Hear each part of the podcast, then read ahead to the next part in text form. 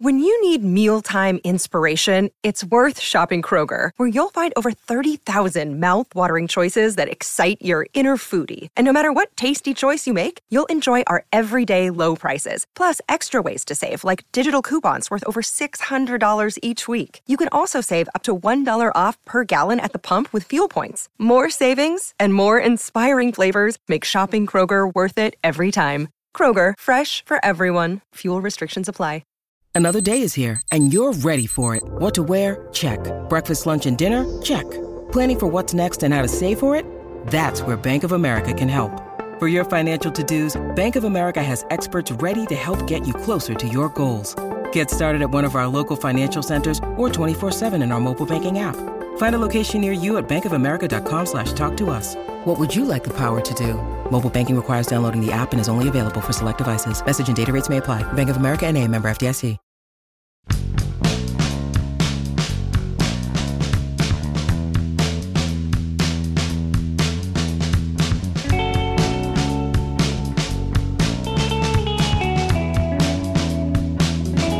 Chavis doesn't feel like he should matter. Do you know what I'm saying?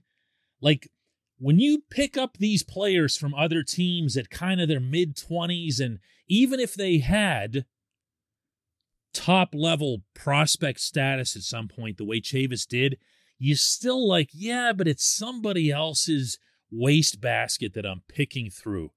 Well, what if, what if? Good morning to you. Good Monday morning. I'm Dan Kovacevic of DK Pittsburgh Sports. This is Daily Shot of Pirates. It comes your way bright and early every weekday if you're into football and or hockey. I also offer daily shots of Steelers and Penguins that I hope you'll check out.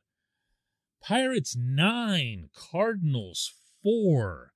That's how you get your first W of the season. This, of course, yesterday at Busch Stadium in St. Louis. Chavis went, deep breath here, three for four with a grand slam and a walk. That's a pretty significant output for a single day. And he was in the number three spot of the order, which is part of why he was able to get a grand slam because Brian Hayes, Bryan Reynolds, Ben Gamel got on before him. And he was right in the middle of what felt like, ooh, boy, am I going to hate myself for saying this out loud, but it felt like a pretty decent offensive output. And I say that in the context of the Pirates having 15 hits and Yoshi Tsutsugo, who'd been their only guy who'd been hitting before that in the first two games, going 0 for 5 with four Ks. Also productive. Hayes and Gamel each had two hits. Diego Castillo, spring hero, three for five. This is. Oh, how do I put this in a way that doesn't come back to bite me in a day or two? Because that's how it works with the Pirates. You say something that's even remotely encouraging or positive or just anything other than killing them, and it ends up ends up being something that gets sent to at freezing cold takes on Twitter. I feel as if the potential exists for the 2022 roster to be better offensively than what most people, myself included, think. Now, I know that sounds ridiculous for me to have both thoughts, but my default mode on this offense is that it would be okay if management and Derek Shelton in particular prioritized playing the bats. I am up to here with defensive versatility on this roster. I'm up to here with this being a priority, even in the minor leagues. If you have players who are mediocre, uh, don't look like they'll ever be able to contribute to you on an everyday basis, no matter what you do with them, go nuts. Take them on a side field in Bradenton and teach them every position in the book. Otherwise, otherwise, play the bats. I really, really don't think this should be all that complicated. This portion of Daily Shot of Pirates is brought to you by our friends at North Shore Tavern, that's directly across Federal Street from PNC Park. It's home of Steak on a Stone, an eating experience, underscoring the word experience. The steak is brought to you partially cooked on an 800 degree stone, and you do the rest. It's a ton of fun, it's a great meal, and it's a baseball atmosphere like no other in Pittsburgh. North Shore Tavern, right across Federal Street from PNC Park. Did you know that in 2021, the Pirates, despite having lost 101 games, had a winning record whenever they scored four or more runs? Four or more runs? Just four. That is not to suggest that they were some really good pitching team. Rather, they were a really, really good defensive team, but they were able to save runs either way. And they didn't need much by way of scoring in order to be competitive. Now, I will respect into infinity this manager's belief in fundamentals. I know that you can't have it both ways, meaning uh, that we can't sit here and wag our fingers about uh, this mistake or that mistake and say that the Pirates are sloppy and then rip them for having Yoshi in the lineup, even though he might be uh, one of your top two or three bats, while he'll butcher something out there. I feel the same way about Oneil Cruz. I'll take him at shortstop. Why? Because if you have a bat like that who can play shortstop at an even reasonable level, I will value that over whatever it is that he does or doesn't bring defensively. If he can stay there, if he can be a shortstop, just be a shortstop. Don't have to be a great one. Defense is nice. And the Pirates, by the way, yesterday were excellent defensively, as Shelton acknowledged to reporters in St. Louis. Well, I mean, I think the way we practice is an important thing. Uh, I think the fact that they hit the ball to our third baseman, and he's really good. Uh, but you know, I mean, Chavis made a nice play. Newman made two unbelievable plays. One of them ended up, you know, being overturned. Marisnick, with a tough win, made some really nice plays. But I, I just think that the fact that our guys put the ball on the ground and we caught the ball, it was uh, it was really important in terms of us winning the game today.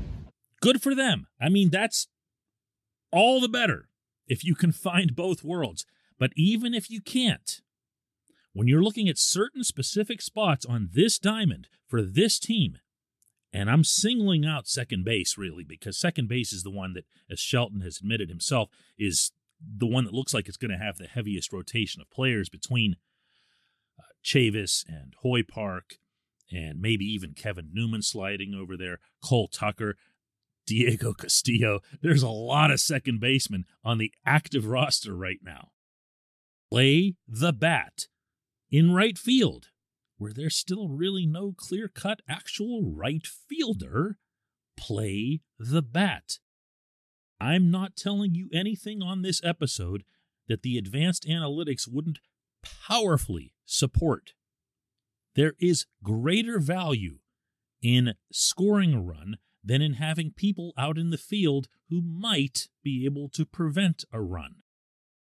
If you do what Chavis did yesterday meaning, you know, three for four with a slam and a walk, Chavis would have to make, like, I don't know, 11 billion gold glove level plays at second base to try to come up with the equivalent of that kind of production. I'm exaggerating, but you get the point. Preach the fundamentals, teach the fundamentals, make them better defensively, but only after they hit their way into your lineup. When we come back, just one question.